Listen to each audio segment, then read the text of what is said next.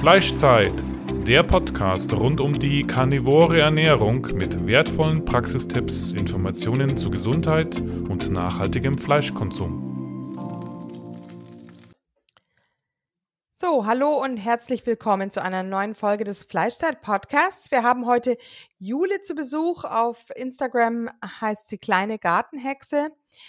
Ja, ich habe dich kennengelernt, weil du eigentlich ähm, ja, mir über deine Low-Carb-Ernährung ähm, begegnet bist. Ähm, du hast eine genetische Erkrankung, die du uns am besten gleich genauer erklärst, ähm, mit der du eben jetzt auch, wo es dir jetzt mit Low-Carb bzw. mit Weston A. Price wesentlich besser geht. Und ja, stell dich doch mal vor, Jule. Hallo, es freut mich, dass ich heute dabei sein kann. Ich bin die Jule, ich bin achtunddreißig Jahre alt, bin verheiratet, mein Mann ist neununddreißig und wir haben einen Sohn, der ist zwölf Jahre alt. Ich habe ähm, den seltenen Gendefekt, das Bloom-Syndrom. Gibt es vierzig verschiedene Mutationen von und ich habe halt eine davon. Ähm, mhm. Da muss man sich so vorstellen, dass die Zellen sich häufiger teilen als normal. Also ungefähr zehnmal häufiger. Dadurch ähm, nennt man es auch ein Progerie-Syndrom, weil die Zellen halt dadurch auch schneller altern, durch die schnelle Zellteilung. Die, diese Zellteilung hat Auswirkungen auf das Immunsystem, dass die B-Zellen und die T-Zellen nicht richtig funktionieren und auch auf alle Zellen hat es Auswirkungen, dass alle Zellen nicht so optimal funktionieren und es auch viel schneller zu Organversagen kommen kann. Und dadurch, dass das Immunsystem mit betroffen ist, kommen auch gehäuft äh, Krebserkrankungen vor, was die Lebenserwartung auch einschränkt. Und bei mir ähm, hat sich jetzt rauskristallisiert, dass ich halt mehr die Variante habe von dem Organversagen. Also ich habe Lungenversagen, ähm, habe Sauerstoff und Beatmung. Aber bis zu meinem einunddreißigsten Lebensjahr hatte ich jetzt keine Auswirkung von dem Gendefekt. Das ist erst dann im Nachhinein als Folge dann entstanden. Mhm. Also ich habe als äh, Kinderkrankenschwester eine Ausbildung gemacht. Da haben wir auch viel über Ernährung gelernt, aber konnte mich damit eigentlich nie identifizieren, weil es für mich da immer keine Grundlage gab. Und habe dann zwölf Jahre als Intensivschwester im Heimbereich gearbeitet bei Kindern. Also auch mit Beatmung und Sauerstoff. Also ich kannte mich da auch schon gut aus, bis bei mir halt dann das Lungenversagen aufgetreten ist. Habe mehrere Lungenrisse gehabt, wo man dann mit so einer Thoraxdrainage behandelt wird. Und äh, war alles nicht so schön, hat alles krasse Auswirkungen auch auf meinen Körper gehabt, noch auf die Gesundheit. Und ich habe äh, sehr starke Magenprobleme entwickelt. Mit der Zeit habe viele Nahrungsmittel nicht mehr vertragen, habe äh, starke Muskelkrämpfe gehabt, auch mitgeschuldet auch durch die äh, Muskelschwäche und auch äh, Muskelkrämpfe. Habe viele Hautprobleme gehabt, wo man immer nur mit Kortison behandelt hat, aber es hat halt nie groß eine Besserung gegeben. Und habe auch äh, Kar- mehr Karies entwickelt durch die ganzen Kortison und Kortisonspray und durch die Beatmung, was die Zähne austrocknet. Und so bin ich dann eigentlich auch auf die Weston Price Ernährung gekommen. Äh, mhm. e- eigentlich wollte ich quasi nur Karies äh, mindern. Habe aber mhm. eigentlich so viel verschiedene gesundheitliche Vorteile dadurch erfahren, was ich vorher nie gedacht hätte. Mhm. Also ist jetzt auch deine, ähm, klar, Weston A. Price war ja der, äh, ähm, derjenige, der jetzt sich ja vor allem mit den Zähnen beschäftigt hat, mit der Karies beschäftigt hat und das ist äh, diese Entdeckung mit dem Vitamin K zwei aus tierischen Fetten gemacht hat. Und ähm, ist es jetzt auch bei dir mit der Atmung besser geworden dann? Ähm, du bist ja auch, ich meine, du bist ja nicht nur äh, Weston A. Price, du wirst jetzt auch immer mehr ein bisschen äh, Low Carb, ne? Gehst immer ein bisschen mehr in diese Richtung. Ja, genau. Ich habe jetzt in die Richtung ein bisschen mehr ausprobiert. Also wir haben ähm, Kohlenhydrate ungefähr ein Drittel bis ein Viertel grundsätzlich schon mal reduziert, also auch weniger Reis, weniger To- Kartoffeln, weniger Getreide, dafür mehr tierische Produkte, also mehr Fett, vor allem mehr tierisches Fett und mehr Fleisch und auch mehr Fisch und auch Innereien. Und ähm, ja, ich habe jetzt äh, keine Magenbeschwerden mehr, seitdem wir die Ernährung verändert haben. Mhm. Also, was aber auch im Zusammenhang war mit Kaffee, muss ich sagen, wo ich nicht viel Kaffee getrunken habe, vielleicht nur eine Tasse am Tag, aber das hat sehr krasse Auswirkungen gehabt. Scheinbar reagiere ich auch einfach empfindlich darauf. Die chronische Gastritis, die ich vorher hatte, die therapieresistent war mit drei Magentabletten am Tag und trotzdem ich noch Magenprobleme hatte, war mit veränderter Ernährung sich das komplett, äh, es ist komplett abgeheilt. Also das hat man mhm. auch in der Magenspiegelung jetzt gesehen, die ich gemacht hatte. Ich habe keine chronische Gastritis mehr. Es ist nichts mehr nachweisbar von einer Entzündung im Magen. Mhm. Hast du dann Protonenpumpenhemmer genommen? Ja. Mhm. Ja. Das hat zwar äh, anfangs geholfen, aber ich musste dann mit der Zeit die immer mehr steigern und mir war trotzdem immer übel vom Magen. Man hat auch gesehen, dass ich eine chronische Gastritis hatte in der Magenspiegelung, aber ja, ich habe es halt zu der Zeit halt noch mehr auf die Medikamente geschoben, die ich genommen habe. Ähm, durch die ganzen Lungeneingriffe hatte ich halt immer ähm, chronische Schmerzen halt entwickelt, musste Morphin nehmen und dann habe ich das nicht vertragen, dann musste ich noch Allergietabletten dazu nehmen und immer wieder Kortison und das hat halt schon Auswirkungen gehabt. Und ähm, als ich aus dem Krankenhaus mal rausgekommen bin nach so einem Lungenriss, also ich habe jetzt schon vier Lungenrisse gehabt, obwohl die Lunge geklebt worden ist. Da wird dann das Rippenfell so angeraut, dass das alles verwächst. Aber hat bei mir halt nichts gebracht. Da habe ich mal so einen starken Drang nach Supplementen gehabt und habe mir in der Drogerie alles Mögliche gekauft und hatte vielleicht auch irgendeinen Mangel, aber so viel gebracht hat es jetzt eigentlich nicht. Und seit der Ernährung nach Weston Price habe ich jetzt eigentlich nur ein Ereignis mal gehabt, noch einen Lungenriss, aber jetzt habe ich schon drei Jahre Ruhe. Und ich kann mir schon vorstellen, wenn da ein Mangel besteht, dass die Lunge auch einfach in, nicht so gut verheilen kann und ähm, einfach eingeschränkter ist, auch im Gewebe ja, also, einfach, ja. Was ja auch unheimlich interessant ist, es sind ja vor allem, es ist ja eigentlich vor allem der Wechsel. Bei Weston A. Price ist ja nicht das, die Kohlenhydrate, die man redu- reduziert, es ist ja vor allem der Wechsel von pflanzlichen Fetten auf tierische Fette. Also allein das hat dann ja bei dir ein, wahnsinnige Auswirkungen, auch schon eben auf diese ähm, Magensäureproduktion und dann eben auch ähm, weiterhin eben, ja, w- wann war dann der letzte Lungenriss? zwanzig achtzehn, wir sind zwanzig siebzehn zu Weston Price gewechselt. Ah ja, mhm, mhm, toll, ja. Mhm. Und davor, in welchen Abständen hattest du die dann, wenn du schon vier Stück hattest? Jedes Jahr ein.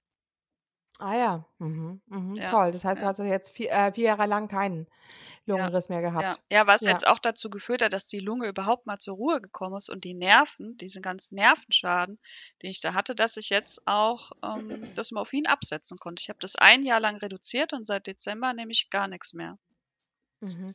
Morphin ist ja eigentlich ein Schmerzmittel. Du hattest also dann anscheinend auch Schmerzen an manchen ja. Stellen. Ja, dadurch, dass man immer so eine dicke Thoraxdrainage reinbekommt zwischen die Rippen in die Lunge und die bei mir sehr lange liegen musste, weil die Lunge einfach nicht zugeheilt ist, das Loch in der Lunge, hat es halt die Nerven abgedrückt und das hat halt zu einem Nervenschaden geführt im Thoraxbereich. Mhm. Mhm. Und das hat dann zu so Schmerzen geführt. Ja, ja, genau. Und ähm, bei, bei meinem Syndrom, äh, jetzt mit dieser schnellen Zellteilung, kann ich mir vorstellen, dass auch einfach mehr verbraucht wird an Vitaminen und Mineralstoffen und so weiter. Das ist, denke ich, schon denkbar. Ja. Ähm, ja. Weil es ist halt so, dass viele, also alle, die zur Welt kommen mit dem Syndrom, sind untergewichtig, trotz voll ausgetragener Schwangerschaft. Alle ähm, sind... sind zu klein. Also ich bin jetzt eins Komma fünfundfünfzig groß, das ist sehr groß, aber die meisten werden nur um ein Komma vierzig Meter, mhm. wenn sie erwachsen sind. Und ich kann mir schon vorstellen, dass es auch mit durch Mangelerscheinungen entstehen kann. Also die Wachstumshormone sind normal, viele entwickeln auch Diabetes, aber wenn Mängel da sind, weil mehr verbraucht wird, dann wird das auf jeden Fall Auswirkungen haben. Auf den ganzen mhm. Körper. Mhm. Ähm, bei dir ist jetzt auch eine Besonderheit, dass du jetzt auch eine der wenigen bist mit diesem Syndrom, die auch ein, überhaupt ein Kind ähm, gebären konnte, ne? Ja, das stimmt, das stimmt. Also Max ist jetzt zwölf Jahre alt. Damals haben wir uns, sage ich mal, so normal westlich noch ernährt. Aber es war schon sehr schwierig.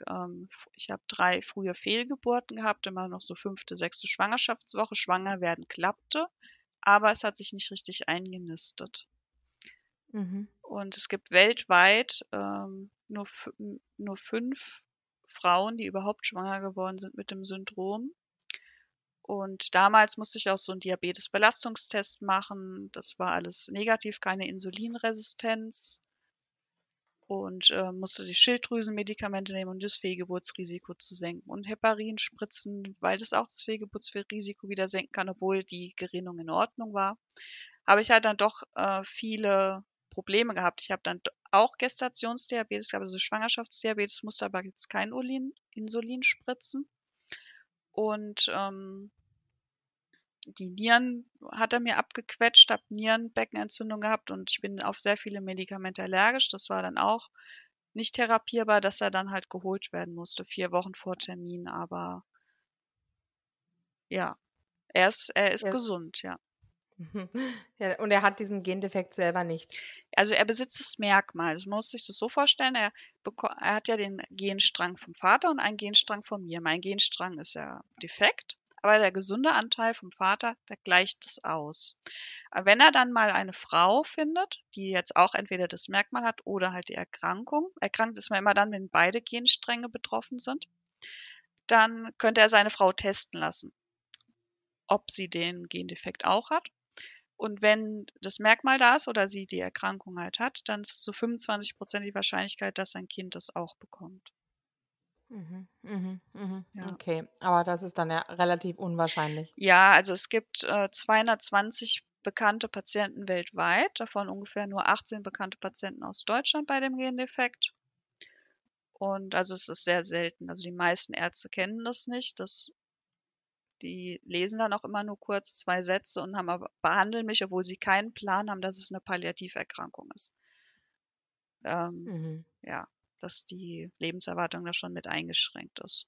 Also sie, mhm. die, die Ärzte lesen sich überhaupt gar nicht ein, dass das Immunsystem betroffen ist. Ich habe ja auch ein Lungenemphysem, ähm, aber auch sehr atypisch. Also man hat, man sieht es nicht unbedingt im C T, aber als die Lunge operiert worden ist, sind Proben eingeschickt worden und da ist das schon nachgewiesen worden. Was heißt das, ein Lungenemphysem? Da sind die Lungenbläschen chronisch erweitert. Durch äh, zum Beispiel, wenn man jetzt äh, unbehandeltes Asthma hat, wenn, dann entwickelt sich das so eine Entzündung mit in der Lunge und dann können die Lungenbläschen sich vergrößern und bleiben dann dauerhaft erweitert. Und dann ist ja der Raum größer. Und dann kann halt weniger gut Sauerstoff aufgenommen werden. Mhm, mhm. Ja. Ähm, ist denn das mit der Sauerstoffversorgung bei dir, hat sich das verbessert durch Weston A. Price auch? Also ich würde sagen, dadurch, dass sich die Muskulatur verbessert hat, weil ich ja auch so eine Art Muskelschwäche hat, hat sich das schon verbessert, ja. Ich, mhm. Also früher konnte ich Sauerstoff überhaupt nicht ablegen. Ich musste auch beim Duschen Sauerstoff anlassen. Es ging keine zehn Sekunden. Jetzt bin ich auch mal eine halbe Stunde im Garten ohne das Sauerstoffmessgerät. Mhm. Also mhm. Sauerstoffgerät. Das, das macht es halt viel einfacher. Ne? Ich kann auch mal auf die Toilette gehen, ohne immer das Gerät mitzutragen oder den fünfzehn-Meter-Schlauch hinter mir herzuziehen, der überall natürlich immer hängen bleibt. Das mhm. macht es schon mhm. bedeutend einfacher. Mhm.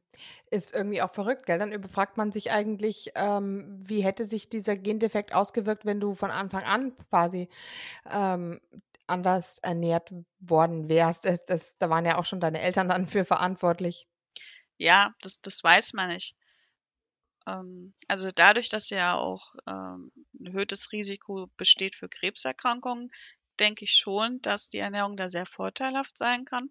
Also Krebs kann halt dann überall entstehen, weil die Zellen ja sich häufiger teilen. Durch das Teilen können ja immer ähm, so kleine Defekte halt entstehen, wie jetzt bei, bei einem Satz, wenn dann ein Buchstabe dann falsch ist. Und dann kann sich das halt häufen. Normalerweise macht dann die Zelle entweder irgendwann dann den Zelltod, wenn zu viele Defekte entstanden sind. Oder aber es kann auch repariert werden. Aber bei meinem Syndrom fehlt dieses Enzym, um das zu reparieren. Und deswegen entstehen halt mehr Krebserkrankungen. Das kann aber überall auftreten. Das ist ja auch die Schwierigkeit. Es kann im Magen auftreten, im Darm, auf der Haut.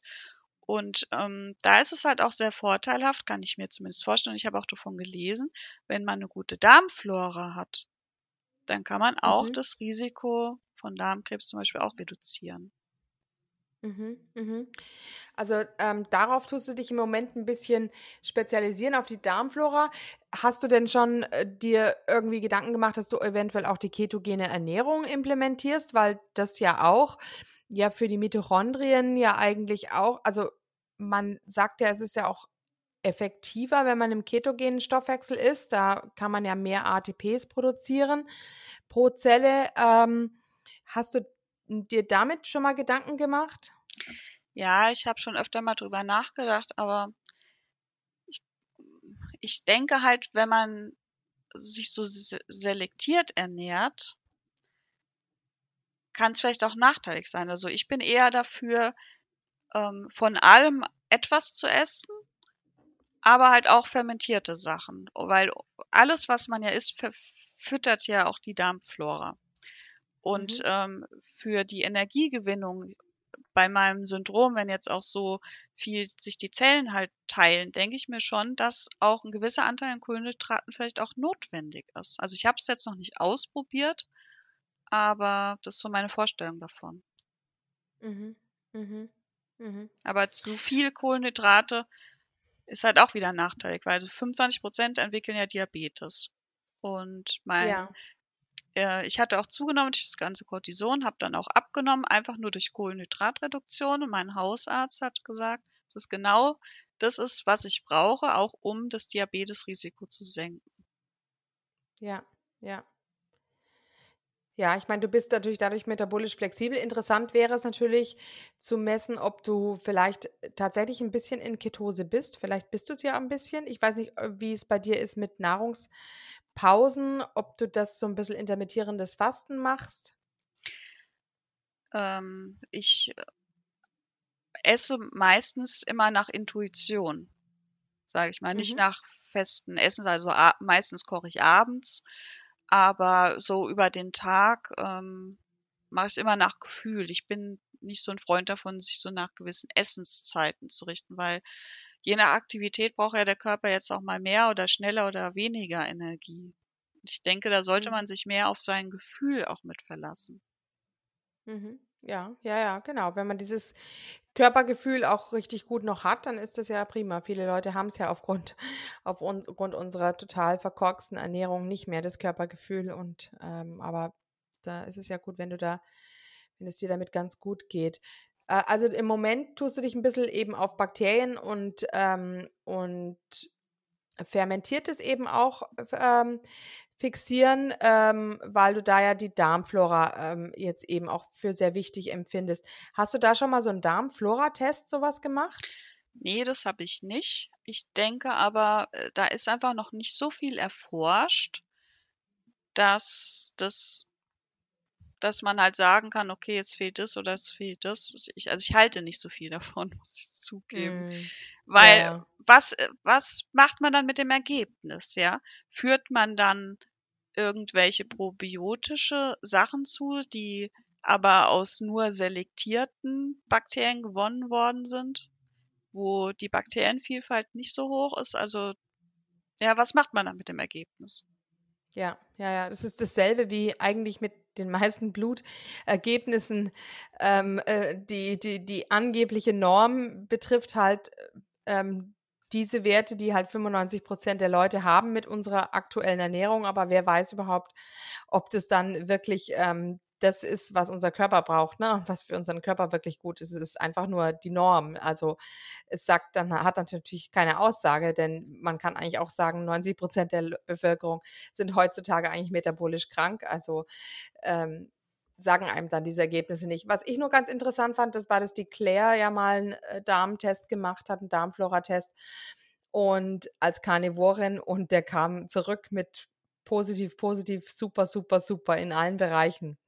Das, das fanden wir ganz interessant, ja. Aha. Dass also die Darmflora doch gar nicht so sehr leidet oder anscheinend nicht so sehr zurückgeht durch Carnivore. Ähm, obwohl Claire jetzt auch nicht hundert Prozent Carnivore ist, mhm. also sie isst doch mal eine dunkle Schokolade oder trinkt auch einen Tee. Ja, aber ja, und so, ja. so ist halt auch meine Vorstellung davon, wenn man f- von allem etwas isst, das äh, hat halt auch Auswirkungen auf die Darmflora. Ja, ich kann ja nochmal berichten, was ich so alles fermentiere. Also wir mhm. f- fermentieren Gemüse, ganz klassisch Sauerkraut. Mein Sohn stampft es mit den Füßen, mein Mann hobelt es und ich stopfe es immer ins Glas. Das, das machen wir immer einmal im Jahr, so machen wir das auch mit dem Rotkraut. Dann ähm, fermentiere ich Kürbis und Süßkartoffel und Zitrone habe ich fermentiert. Dann mache ich auch äh, verschiedene Getränke, auch ähm, wild fermentiert. Einfach halt mit Honig, Wasser und Früchten, was man dann halt immer umrührt, damit die Hefen von der Luft halt mit hinzukommen. Äh, über Wasserkefir, Kombucha und auch Honigfermente. Aber da bin ich äh, bei diesen ganzen Getränkefermenten schon vorsichtig wegen dem Restzuckergehalt. Aber ich sehe es trotzdem mhm. vorteilhaft an, weil wir trinken dann immer nur am Tag dann auch immer nur ein verdünnt, stark verdünntes Glas, weil ich es vorteilhaft finde für die, für die verschiedenen Bakterien.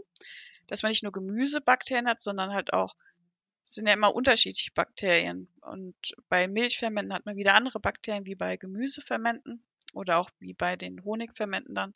Deswegen versuche ich halt einmal von jeder Sparte was zu nutzen. Und was ich jetzt neu ausprobiert habe, ist Fleisch fermentieren. Mhm. Das finde ich ja auch ganz interessant. Also wir haben es jetzt zwar nicht roh gegessen, aber trotzdem wird es ja leichter verdaulicher. Also entweder habe ich es mal mit Miso fermentiert oder mit Lake von, vom Sauerkraut zum Beispiel. Und es wird ganz zartes Fleisch. Mhm. Also ein Pökelvorgang sozusagen, ne? Ja, genau. Mhm. Mhm. Ist ja toll. Ja, ähm, ja, und du hast jetzt auch ähm, diese Fermentation bei dem Sauerkraut, dies, wie setzt du das an? Tust du Milchsäurebakterien hinzufügen oder machst du das einfach nur mit Salz? Nee, nur mit Salz. Also fast alle meine Fermente sind wild fermentiert, da wird nichts zugesetzt. Einfach nur Salz, äh, und dann wird es im Moment stehen gelassen, bis dann sich äh, mehr Lake bildet. Dann wird es gestampft von meinem Sohn. Dann kommen noch so ein paar Gewürze halt, kann man da noch mit reinmachen. So ein Lorbeerblatt und Wacholder zum Beispiel. Und ein bisschen Piment machen wir immer noch meistens mit dran.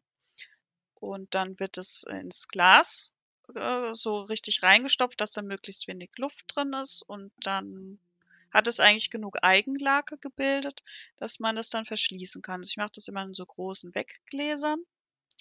Und äh, ja, dann lasse ich noch ein paar Tage bei Raumtemperatur, bis es so richtig anfängt zu sprudeln. Dann kommt es in den Erdkeller. Der hat bei uns ungefähr dreizehn bis fünfzehn Grad.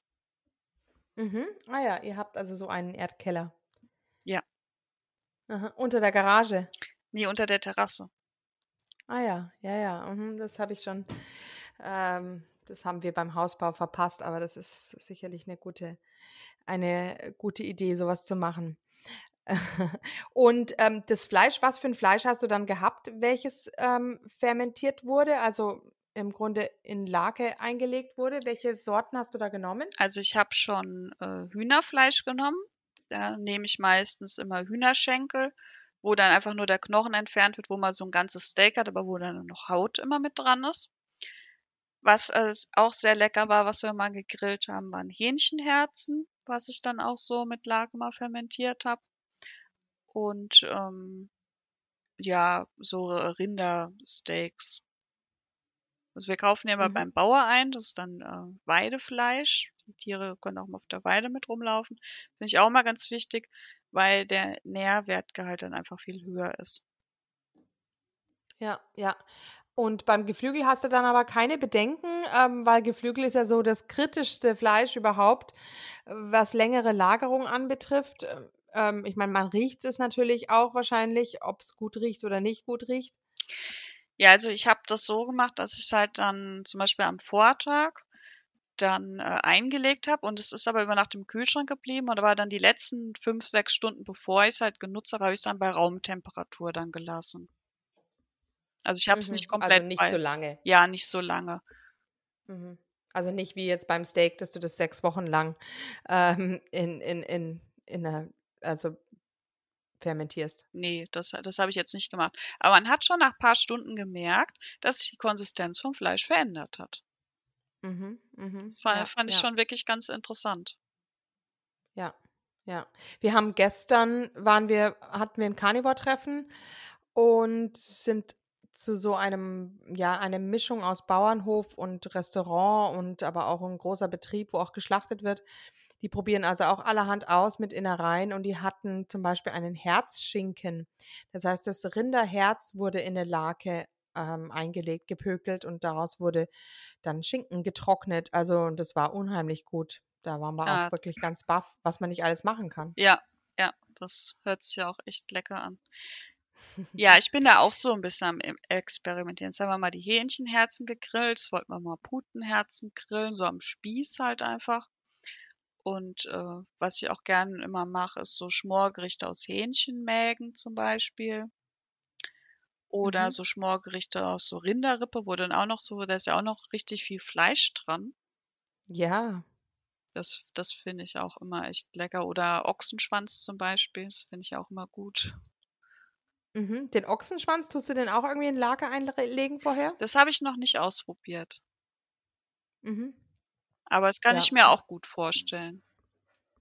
Und ähm, du konsumierst also auch Milchprodukte, aber achtest jetzt da auch auf Rohmilch, oder? Ja. Was, was konsumierst du denn da alles und was machst du da alles? Also, wir kaufen nur Rohmilch. Seit, ja, seit zwanzig siebzehn sind wir auf Weston Price Ernährung gekommen. Seitdem konsumiere ich auch Rohmilch, obwohl ich einen Immundefekt habe. Also ich habe, wir haben uns da ganz langsam so rangetraut. Ich habe halt äh, drei Wochen lang immer nur ein halbes Glas getrunken. Wenn ich mal mehr getrunken habe am Anfang, habe ich schon festgestellt, dass ich das nicht so gut vertragen habe. Kann mir aber vorstellen, dass es vom Immundefekt kam, dass man sich halt erstmal an die zugeführten Bakterien erstmal gewöhnen musste.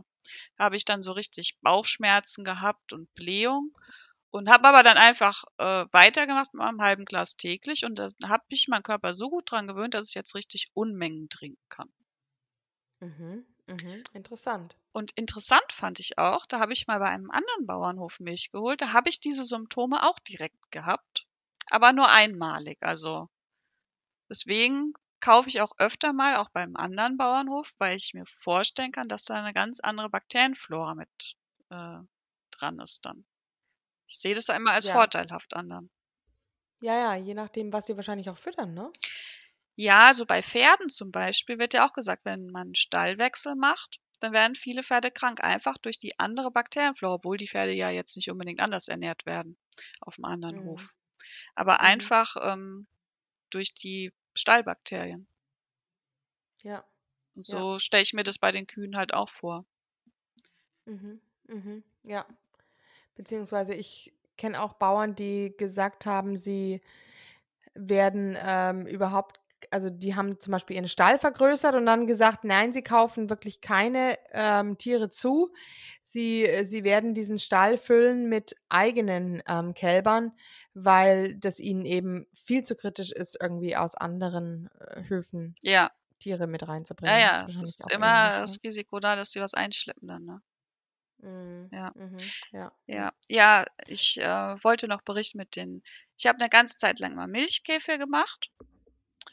Und, äh, und auch Dickmilch. Jetzt bin ich ein bisschen am Ausprobieren mit Erbstückkulturen. Zwar habe ich das in einem Bu- Buch, in einem Fermentierbuch gelesen.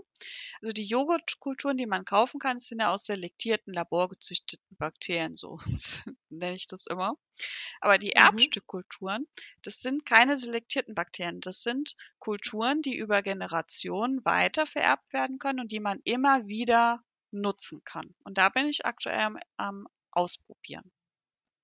Ah ja, vielleicht könntest du da uns auch ein paar Bücher dann nennen, dass ich die dann in die Shownotes tue, weil das interessiert sicherlich auch einige Zuhörer. Ja, also von den Erbstückkulturen habe ich nur in einem Buch gelesen, das heißt Die Kunst des Fermentierens von Katz. Da ist es beschrieben mit den Erbstückkulturen und ähm, ja, da habe ich jetzt eine Sauerrahmkultur, also so eine Creme Fraiche Kultur.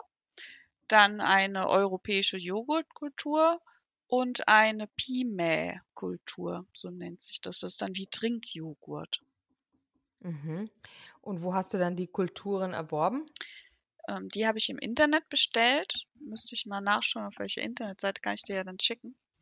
Mhm. Und äh, man, kann, man kann die halt immer wieder verwenden. Bei den normalen Joghurtkulturen kann man es irgendwie nur fünf oder sechs Mal verwenden, weil das sind keine stabilen Kulturen. Da wird der Joghurt dann irgendwann schleimig oder kriegt einen anderen Geschmack oder so, weil sich halt Fremdkeime damit mit einmischen. Und bei diesen Erbstückkulturen sind es halt stabile Kulturen, ähm, wo das halt einfach nicht so schnell passieren kann. Ah ja, mhm. Mhm. Interessant. Und beim Kefir, ähm, da gibt es ja diese Kefirknollen, also wenn man bei der Firma Ferment ähm, die Kefirknollen bestellt, dann kann man die eben auch immer wieder hernehmen. Ja. Weißt du, wie machst, also Kefir machst du den auch? Hast du ja, ich habe äh, früher Kefir gemacht, momentan experimentiere ich mehr mit den Erbstückkulturen, aber beim Milchkefir ist es auch so, diese Knolle, die wächst dann auch. Und dann kann man auch wieder einen Teil weitergeben oder ich kompostiere dann einen Teil. Das setzt man auch einfach mit Rohmilch an, lässt es einen Tag stehen und dann ist der Kefir fertig. Mhm, und dann geht es wieder von vorne ja. los. Ja, das haben sie gestern auch beim Carnivore-Treffen ausgetauscht, Kefirknollen. Genau. Ja. Ja, interessant. Ja, ähm, wie ist es dann bei dir im Moment überhaupt mit Medikamenten? Musst du noch Medikamente nehmen?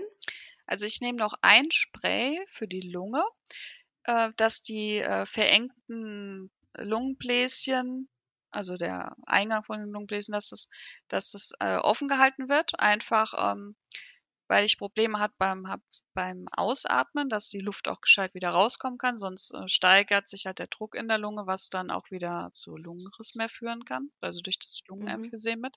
Das ist das einzigste Spray, was ich nehme. Das ist auch mittlerweile kortisonfrei. Ich habe letztes Jahr auf ein Spray ohne Kortison gewechselt, einfach probehalber. Das ist früher nicht gegangen.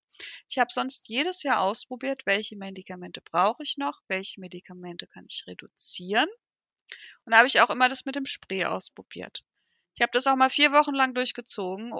Das, der gleiche Wirkstoff, nur ohne Kortison, aber ich habe so Atemnot immer gehabt, es ging gar nicht.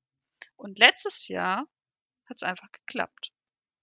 Ah ja, mhm, mhm. Sehr schön. Und sonst nehme ich gar nichts mehr. Keine Allergietabletten mehr, die muss ich ja immer nur nehmen, weil ich auf das Morphin allergisch war. Kein Kortison mehr, gar nichts. Mhm. Nur, mhm. nur dieses ja eine Spray, was ohne Kortison ist.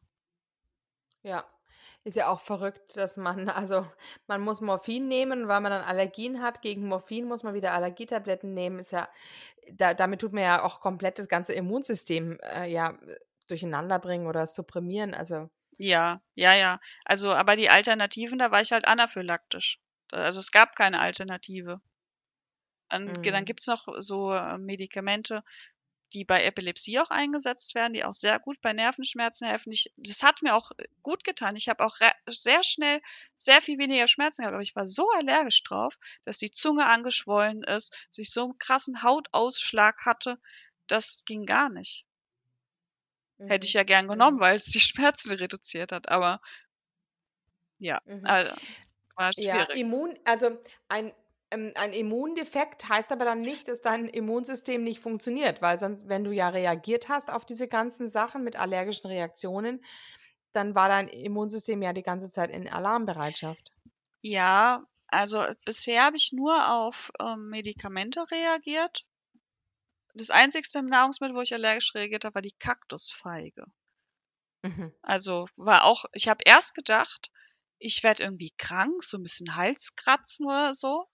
Und so zwei Stunden später habe ich dann erst gemerkt, dass die Zunge anschwillt und auch der Hals. Dann habe ich die Allergietabletten dann mehrere genommen. Dann ist es auch wieder weggegangen, Gott sei Dank. Aber ich habe für Notfall auch mal Kortisontabletten da, die ich zum Glück noch nicht gebraucht habe. Aber man muss ja noch in der Lage sein, das dann zu schlucken. Ähm, das war eigentlich das Einzigste, die Kaktusfeige. Sonst habe ah, ja. ich nur auf Medikamente allergisch reagiert. Und oftmals ist es auch so, ich vertrage das eins, zweimal. Beim dritten Mal bin ich total allergisch, weil sich die Allergie dann erst ausbildet. Mhm, mhm, ja, mhm. ja, ja, ist ja oft so, gell? Das ja. ist, ja. Ähm, dass der Körper das dann erstmal ähm, spüren muss, dass es ihm nicht gut tut, wenn es, wenn es eben da eindringt und dass er dann erst den, das Immunsystem in Alarmbereitschaft set- versetzt. Ja, ja. Und da ich denke auch dieses Lungenemphysem, was ich halt auch habe durch den Gendefekt, dass das hängt ja auch mit dem Immunsystem zusammen. Und ähm, da kann ich schon sagen, dass sich die Lunge bisher nicht verschlechtert hat. Jetzt vielleicht auch mit durch die verbesserte Ernährung, weil auch Vitamin A ist ja auch enorm wichtig, auch für die Schleimhautregeneration, auch für die Lunge. Mhm. Und ähm, es ist auch nachgewiesen, dass bei Vitamin, bei einem Mangel an Vitamin A, dass man viel schneller Atemwegsinfekte bekommt.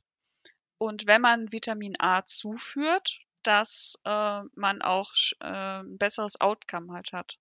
Also da besser durch den Infekt wieder durchkommt, weil die Schleimhaut besser regenerieren kann.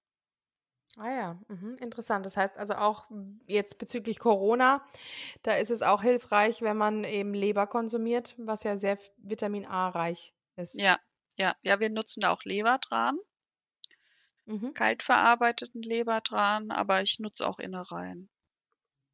Ja, ja. Ähm, grundsätzlich, wie bist du gegenüber Nahrungsergänzungsmitteln eingestellt? Also bei meinem Syndrom werden ja Supplemente empfohlen. Aber wenn man dann nachfragt, mhm. was für Supplemente, heißt dann immer ja, wenn man im Mangel ist. Aber wie du ja vorhin auch berichtet hast, bei den ganzen Blutwerten, ähm, da kann man ja nicht unbedingt sagen, was brauche ich denn jetzt in meiner Situation. Und oftmals werden ja auch Medikamente, und ich denke mal, es ist bei Nahrungsergänzungsmitteln wahrscheinlich auch ähnlich, wird ja auch nur an männlichen Personen auch getestet. Die ganzen Medikamente, es wird nur an männlichen Personen getestet, nicht an mhm. Frauen. Ges- an gesunden männlichen, ja. jungen Leuten. Ja. Mhm. ja, genau. An Frauen schon mal gar nicht. Mhm. Ja, und ähm, ja, ich hatte ja damals auch so das Gefühl, dass ich ganz viele Supplemente brauche, vor der Weston Price Ernährung, als ich mal aus dem Krankenhaus gekommen bin. Und ich habe lange überlegt, und es hat mich, mich schon so gefuchst, ob ich jetzt was brauche oder nicht. Und, aber ich halte an sich nicht so viel von Supplementen, weil ähm, es können gentechnisch veränderte Trägerstoffe eingesetzt werden, die nicht deklariert werden müssen. Nahrungsergänzungsmittel mhm. darf auch Schwermetalle enthalten zum Beispiel. Ja, es wird ja auch alles gar nicht so durchgetestet. Und dann mhm. sind es ja auch selektierte, krass verarbeitete Stoffe, wofür der Körper eigentlich nicht gemacht ist, das selektiert so aufzunehmen. Ja, ja. Hm. Deswegen halte ich nicht so viel davon. Aber das Gefühl hat mich immer so ein bisschen begleitet. Und ich bin aber dann auf ähm, gefriergetrocknete Organextrakte gekommen. Mhm. Also äh, Heart and Soil Supplements von, vom Saladino, oder? Ja, vom Rind zum Beispiel. Da gibt es gefriergetrocknet ähm, Lunge zum Beispiel oder Leber. Und da, da nehme ich einfach immer mal was kurweise. Und sowas kann ich mir vorstellen, auch mit ins Krankenhaus zu nehmen, weil, weil wenn ich mal so ein Lungenereignis habe, dann bin ich schon mal vier Wochen im Krankenhaus und da ist ja die Ernährung dann nicht so gut. Hm. Und das wäre halt was, was ich halt mitnehmen kann und auch um den Körper auch einfach zu unterstützen. Mhm. Oder wenn ich jetzt mhm. auch mal krank bin, dann äh, mache ich immer mal so eine Kur von diesen gefriergetrockneten ja. Organen. Da gibt es dann verschiedene. Da habe ich dann auch eins, wo dann vom, vom Rind, äh, Leber, Milz und Herz noch mit drin ist oder so ähnlich. Ja. Mhm. Das finde ich mhm. sehr viel sinnvoller. Ja, ja, ja. Ähm, wir haben da ja auch schon mal im, drüber diskutiert auf Instagram, wir beide, ähm, über die Vitamin D-Supplementation, die ja im Moment äh, über alles gelobt und ähm, wird, wird und ähm, gehypt wird. Ähm, und da hattest du auch was gesagt, dass Weston A. Price auch gesagt hat, dass Vitamin D eigentlich verschiedene Kofaktoren benötigt. Ja, ja. Äh, in seinem Buch hat er beschrieben, dass Vitamin D mindestens zwölf Kofaktoren hat. Er hat dann auf so einen Artikel von ihm verwiesen, den ich aber leider bisher noch nicht gefunden habe, wo er das dann genauer beschreibt. Aber er schreibt halt, dass es mindestens zwölf Kofaktoren halt gibt. Ja, ja, ja.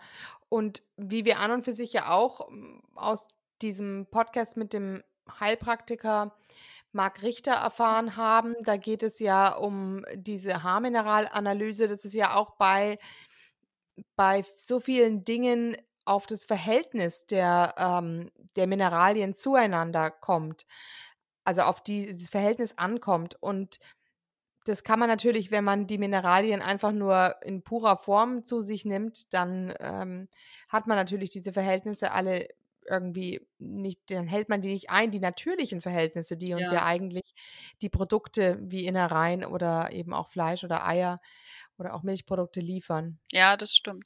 Die, die bringen ja alles mit, was die Aufnahme verbessert, die natürlichen Lebensmittel und auch die Ver- was auch die Verwertung angeht, weil es nützt ja nichts, es nur zuzuführen, aber es dann nicht richtig verwertet werden kann, wie beim Vitamin A zum Beispiel. Wenn man synthetisches Vitamin A Supplemente zuführt, da wird ja immer davor gewarnt, weil es schnell toxisch wirken kann, weil es wird halt aufgenommen, aber es wird nicht richtig verwertet und es kann sich dann ansammeln und so dann halt schnell toxisch wirken, was du halt nicht hast, wenn du Leber konsumierst. Ja, ja. Das denke ich auch. Und ich habe auch mal diese, ich habe jetzt ja mal Schwermetallanalysen von der Leber ähm, mir angesehen und festgestellt, dass das also alles im wesentlich niedrigeren Bereich ist, sogar als einfach nur ähm, Muskelfleisch vom Fisch, ne? Also einfach nur Fischfilet enthält ja schon mehr Schwermetalle als Rinderleber oder Schweineleber. Also damit ähm, ist, ähm, ist die Gefahr ja auch gebannt. Ja, wobei man ja sagen muss, dass der Fischanteil in, meistens halt in der Ernährung ja nicht so viel äh, ausmacht. Ähm, da habe ich auch einen Artikel mal zugelesen. Da ging es halt auch um die Schwermetalle vom Fisch. Und dass der Anteil, also hat man halt geschaut, wie, äh, wie viel Schwermetalle nehmen die Personen auf und wie ist die Ernährung. Und besonders halt auch in Bezug auf Fisch. Und da ging es halt drum, dass man ja viel mehr konsumiert von Fleisch und wie du sagst auch Muskelfleisch viel äh, und äh, Eier und Milch, dass man darüber ja auch Schwermetalle aufnimmt. Aber Größenverhältnis zu dem, was man an Fisch aufnimmt, ist dann, Fisch enthält zwar mehr Schwerme- Schwermetalle, aber dadurch, dass man nicht so viel Fisch isst, nimmt man mehr Schwermetalle über die anderen Nahrungsmittel mit auf. Das fand ich mhm. eigentlich auch ein ganz interessanter Artikel. Aber da wurde halt auch nicht verglichen, aus welcher Haltung sind die Tiere zum Beispiel gekommen. Wie sind die Tiere ernährt worden, weil ähm, viele Dinge, auch zum Teil auch Schwermetalle, können ja auch über die Darmflora, und so ist es ja beim Tier ja wahrscheinlich genauso, können ja auch abgebaut werden. Es ist ja nicht so, dass einfach nur alles sich ansammelt im Körper. Gewisse Teile können ja auch abgebaut werden. Ja, ja, ja. Und äh, das habe ich also auch gelesen, dass es also eine ganz starke Korrelation ist zwischen dem, dem Schwermetallgehalt des Futters und, ähm, und letztlich dann dem Schwermetallgehalt im Fleisch. Also auch bei, bei, ähm, bei Rindern war das äh, ja. der Fall. Also ähm, das heißt, wenn man da natürlich gute Quellen hat, ähm, also Weidefleisch, ich denke, da hat man relativ geringe Gefahren.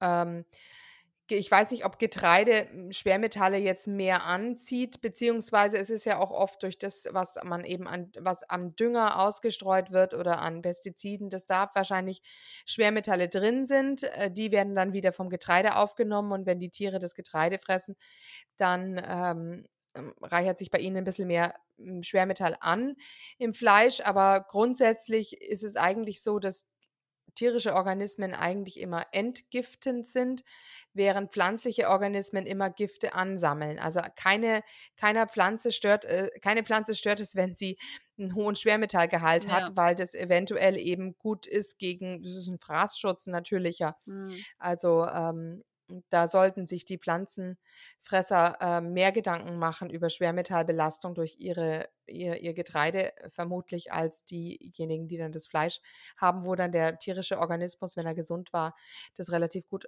auch ausleiten kann. Ja, das stimmt. Äh, ich habe mir ja immer Gedanken gemacht, oh, essen wir genug Gemüse und so. Ich habe mir da immer Gedanken gemacht und ich habe ja das Buch von euch gelesen.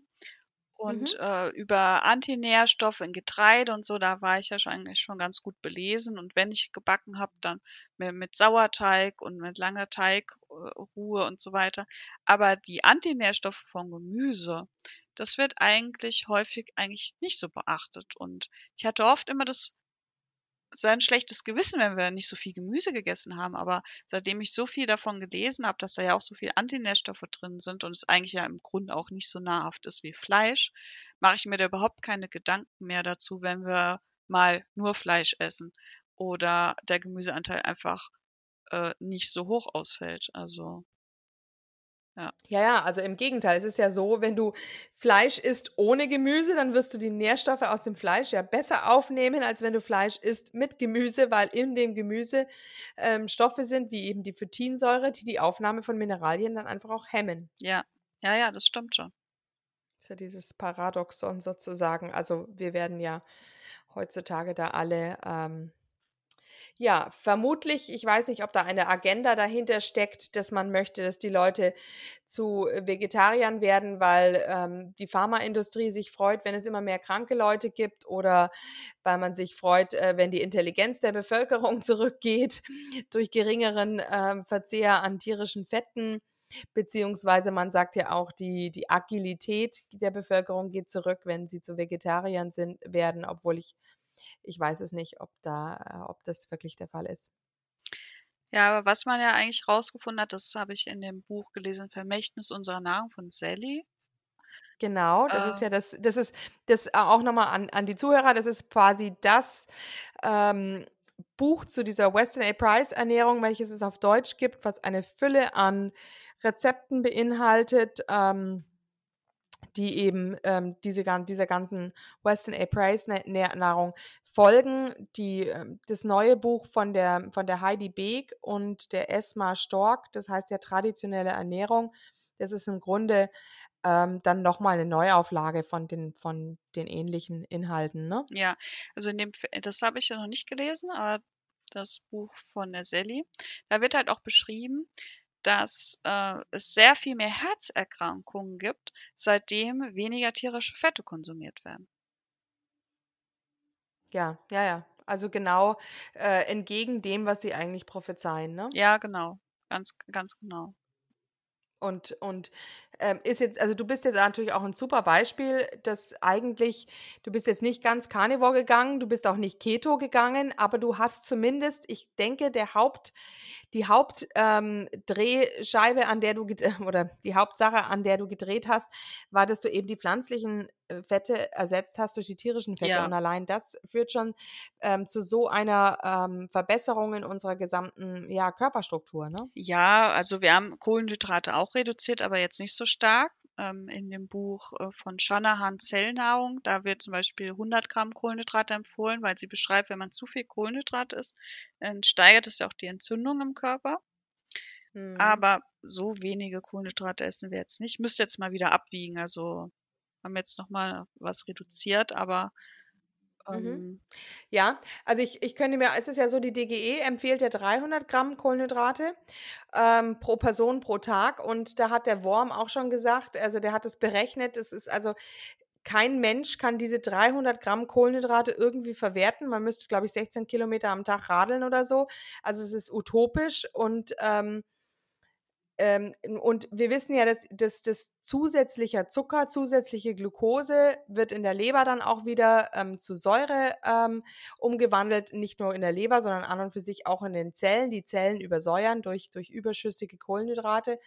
Und ähm, ich könnte mir eben vorstellen, wenn ihr jetzt bei hundert Gramm seid, dass, man sagt ja immer, das ist so diese Schwelle, äh, die Low-Carb-Schwelle eigentlich, ähm, dann ist das, ist das ein Rahmen, den, den, der ein gesunder Körper, der eben im normalen Kohlenhydratstoffwechsel ist, auch gut wirklich verwerten kann, ne? Da bleibt dann nicht irgendwie noch so viel an Überschuss. Ja, ja. Übrig, ja. Ja, ich denke, man muss einfach ausprobieren, was einem gut tut. Ich habe ja jetzt seit äh, einigen Monaten probiere ich jetzt halt immer aus, zum Beispiel immer die erste Mahlzeit am Tag, die oft halt erst mittags fällt. Morgens trinke ich halt immer ein Glas Rohmilch statt Kaffee halt immer. Und mhm. ähm, dass ich da halt dann einfach möglichst wenige Kohlenhydrate habe. Dann ist, ist es mal nur Fleisch oder nur Eier oder äh, ja, einfach ohne Brot halt, und ähm, probiere mich da ein bisschen aus und habe festgestellt, dass mir das doch äh, ganz schön gut tut. Mhm. Naja. Ja, und oder ich mache halt auch gezielt dann auch mal Gerichte, da gibt's mal nur Hähnchenschenkel zum Beispiel. Oder wir grillen Fleisch und es gibt keine Beilage. Ja. Mhm. Also du sprichst jetzt auch sehr viel von Geflügel, das ihr esst. Ja. Ähm, es gibt ja, ähm, Also gut, auch, zwar auch mit vielen Innereien, aber ähm, es gibt auch viele, die eben sagen, äh, sie, ähm, sie meiden eher das Geflügel, weil da die Anteile an Eisen und Zink einfach zu gering sind. Ja, also ich denke halt, je abwechslungsreicher, desto besser. Also wir essen auch Geflügel, aber wir essen auch Schwein und wir essen auch Rind und auch unsere eigenen Wachteln und, mhm, äh, mhm. und Fisch. Und ähm, das kommt halt immer drauf an. Jetzt, da versuchen wir eigentlich schon abzuwechseln. Mhm, ja. Mhm. Ja, also beim Geflügel ist es so, dass man natürlich, wenn man jetzt ganze Hähnchenschenkel isst und wenn man da den Knorpel noch so ein bisschen isst, da hat man natürlich relativ große Anteile an Kollagen. Das ist wiederum förder, also gut, denke ich mal, für unsere, äh, für den Aufbau unserer Zellen, dass wir eben nicht nur das Muskelfleisch konsumieren, sondern eben auch genug Kollagen. Da kommt man natürlich über Geflügel recht leicht dran. Ja, also ich, wir machen auch immer Knochenbrühe.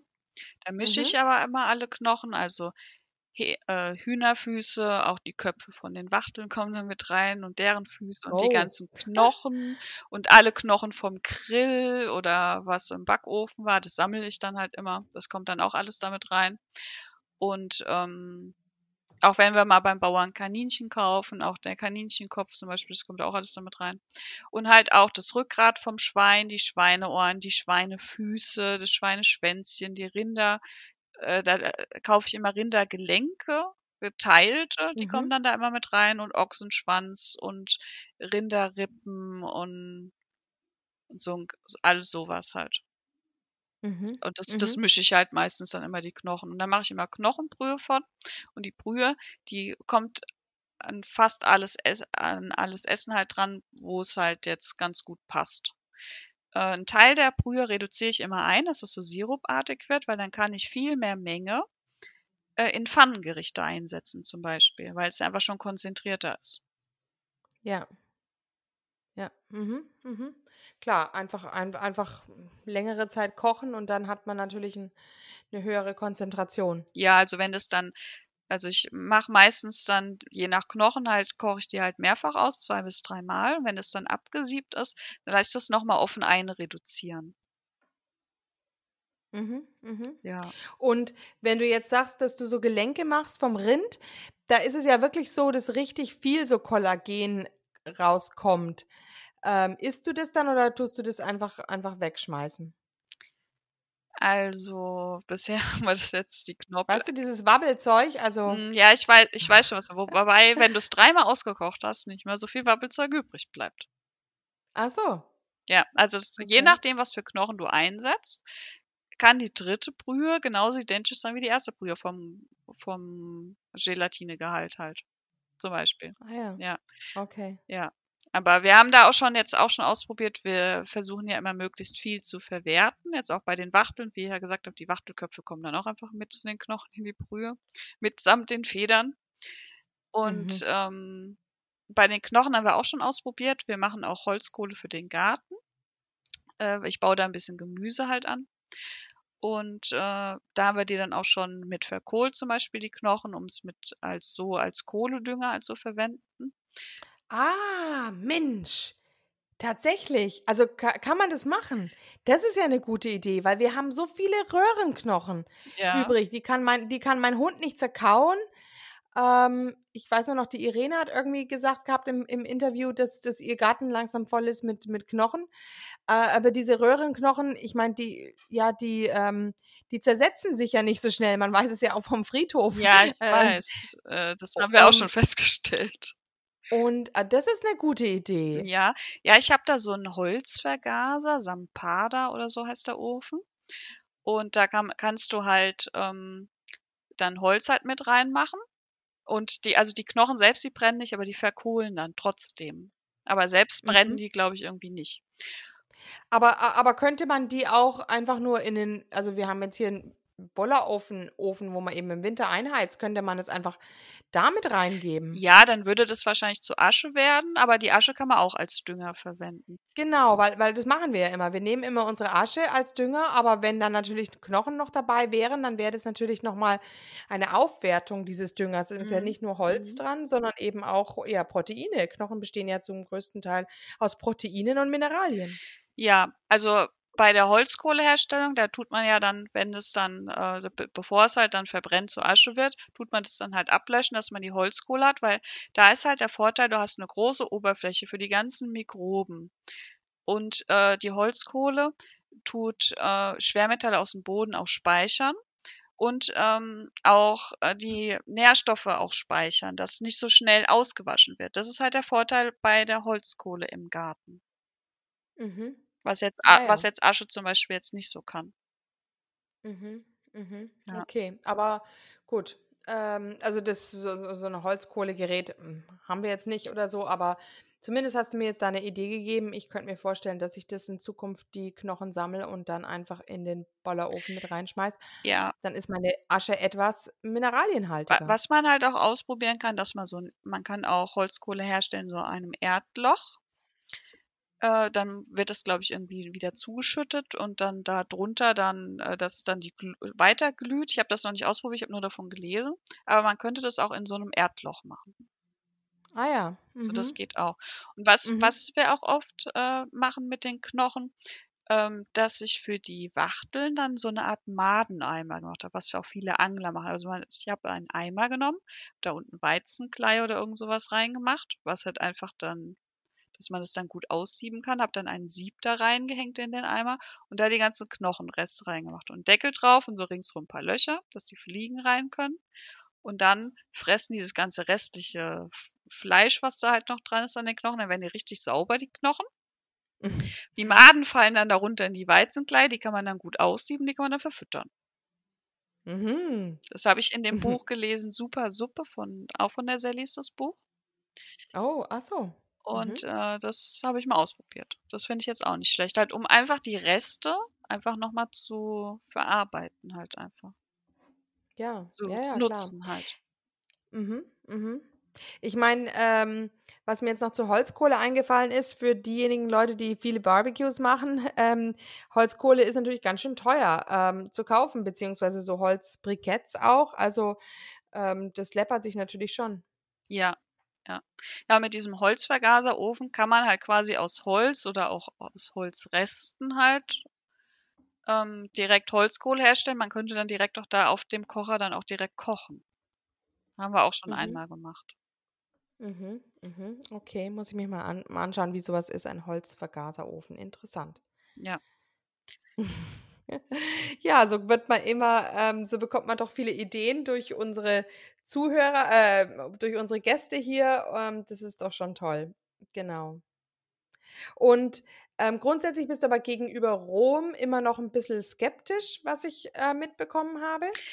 Ja, also ich denke, früher waren die Menschen halt da viel stärker auch an Parasiten und so gewöhnt, weil es gab nicht so viel Hygiene, es wurde nicht bei sechzig Grad die Wäsche gewaschen, was wir jetzt auch nicht machen, aber viele ja machen. Und ähm, man hat natürlich halt dann auch mehr Parasiten auch aufgenommen, womit das Immunsystem natürlich auch klargekommen ist. Aber wir sind ja in der modernen Welt, sage ich jetzt mal, ja nicht so an, an so Belastungen halt gewöhnt. Und durch meinen Immundefekt habe ich da eh immer ein bisschen Bedenken. Ich würde gern mehr rohes Fleisch einsetzen, aber durch meine Ausbildung habe ich ja gelernt, dass viele Parasiten eher magensäureresistent sind. Mhm. Und da bin ich mir halt immer noch ein bisschen unschlüssig. Also ich habe mhm. jetzt schon oft gelesen, man kann das dann auch einfrieren. In dem Vermächtnisbuch wird es zum Beispiel empfohlen, ja. das einzufrieren, das Fleisch, mindestens vierzehn Tage, glaube ich.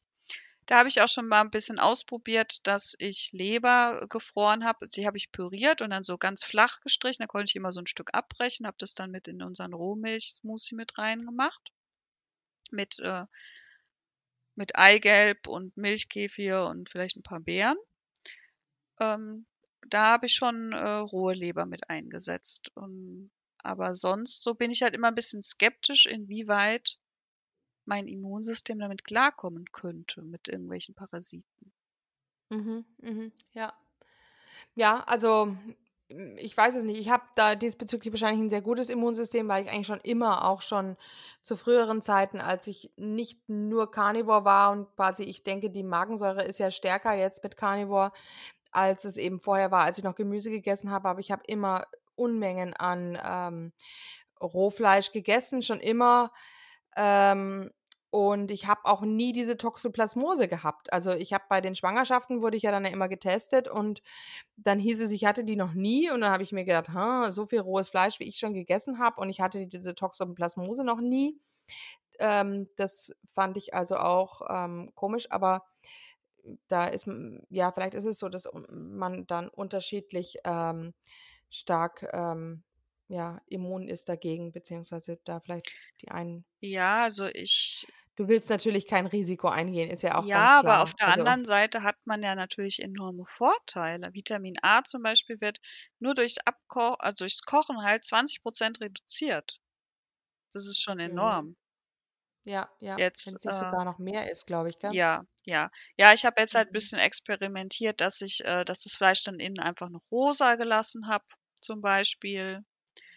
Ähm, mhm. Oder halt, ich habe überlegt, ob tatsächlich halt mal einzufrieren. Dann umgehe ich das ja mit den Parasiten. Aber wie taut man das dann am besten auf? Dann im Kühlschrank oder...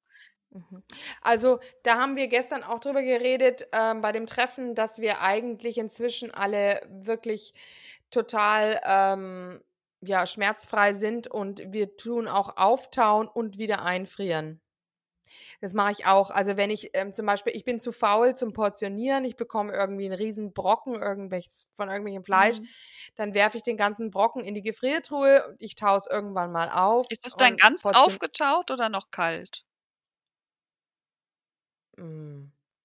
Ach, ja, ja, es ist schon noch kalt, aber ist schon noch, also nicht, nicht, nicht eiskalt, aber es hat halt dann wahrscheinlich so höchstens zehn Grad, ne? Ein bisschen kühler ist es schon noch, äh, obwohl ich da, also ich bin ja nicht so, genau, und dann portioniere ich es halt und dann tue ich es nochmal einfrieren und dann tue ich es ja nochmal auftauen, also, und das haben wir alle gesagt, das machen wir oft, ähm, dieses, dieses doppelt einfrieren und auftauen, weil diese Logik äh, schließt sich mir nicht, äh, dass quasi, ähm, dass man durch den Auftauprozess so viel mehr, ich meine, das, der ein Auftauprozess findet ja statt zwischen minus achtzehn Grad und plus fünf Grad, ja.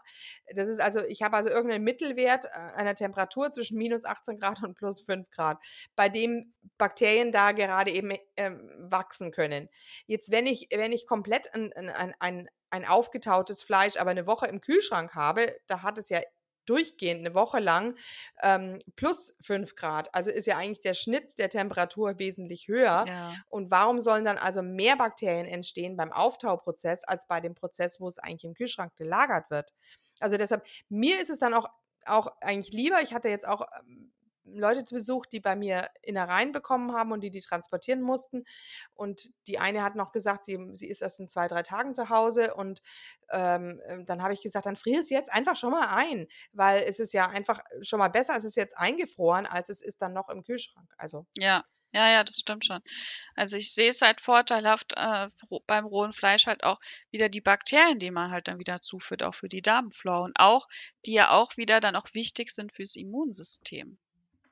Also obwohl mhm. ich halt diesen Immundefekt habe, versuche ich halt schon, so viel mit, wie, wie ich es halt vertrag, bisher habe ich es halt immer vertragen, mit Bakterien halt auch, ähm, sage ich mal, auch ein bisschen zu triggern halt einfach.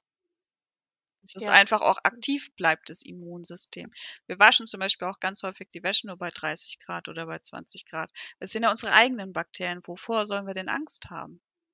Das Einzige ist, glaube ich, bei der Wäsche, ähm, dass man darauf achten sollte, dass man Sauerstoffbleiche hat, gell? Also dass man, ähm, dass man ein trockenes Waschpulver hat, kein flüssiges Waschpulver. Weil die flüssigen Waschpulver, die enthalten überhaupt gar keine ähm, desinfizierenden Substanzen, aber ein Trockenwaschpulver enthält immer Sauerstoffbleiche, und die desinfiziert theoretisch auch bei dreißig, vierzig Grad. Ich meine, klar. Ja, das stimmt. Also aber ich, ich, ich kenne, also meine Schwester wäscht ihre Wäsche bei ähm, vierzig Grad mit Flüssigwaschmittel, nicht mit Trockenwaschmittel, und ich habe das Gefühl, es muffelt alles bei denen. Ich meine, hm.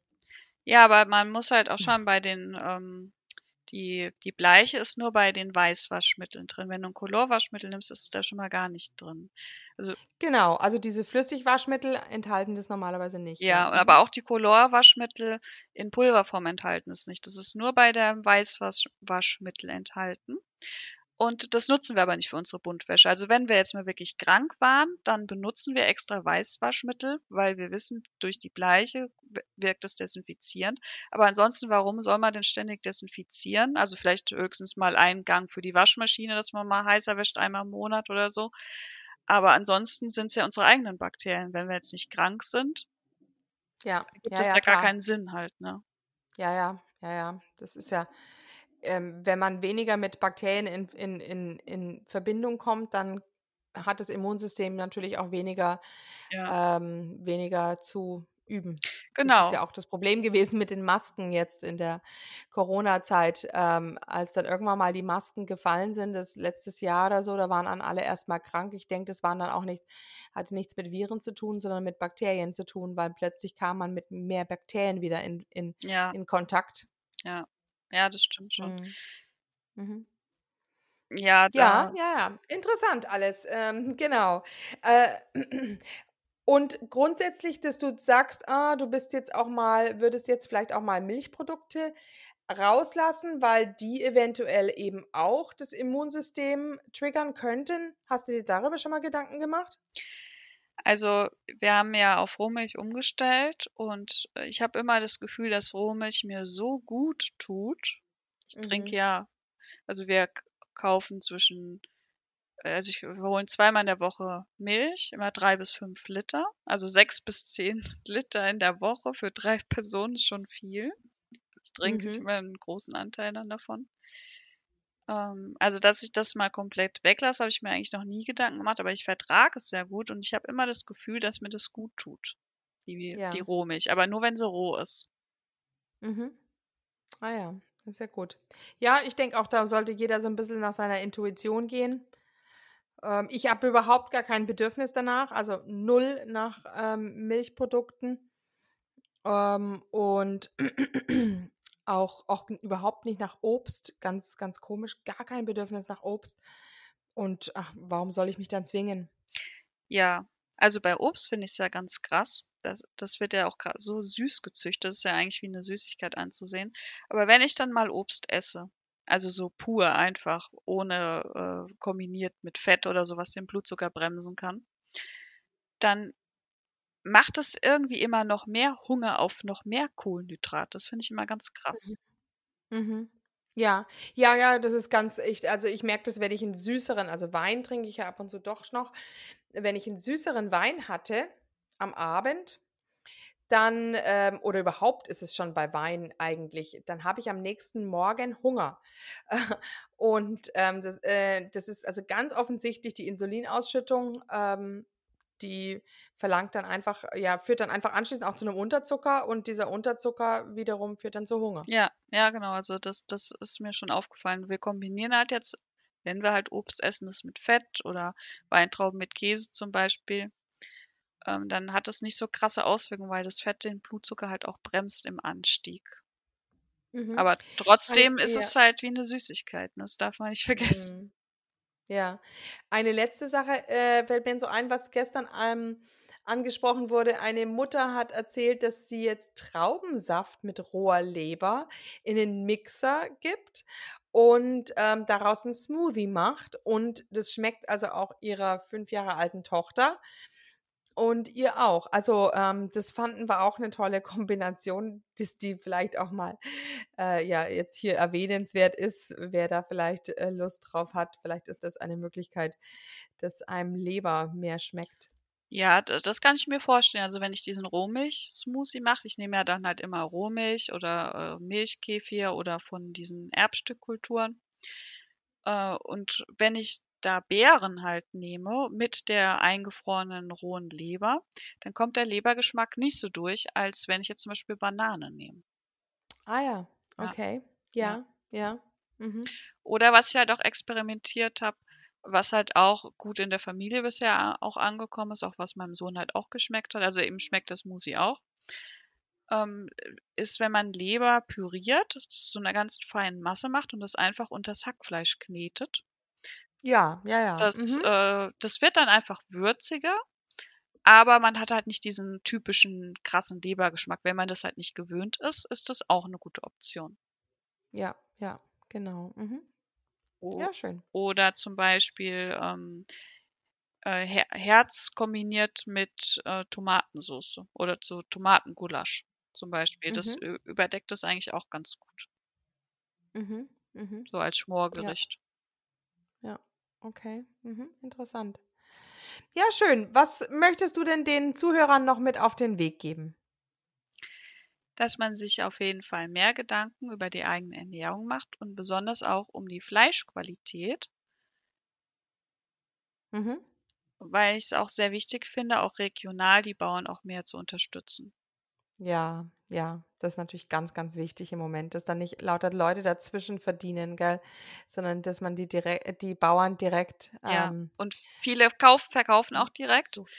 Und dadurch ist das Fleisch gar nicht so viel teurer, weil kein Metzger zum Beispiel mit involviert ist, weil der Bauer das oftmals selbst verarbeitet.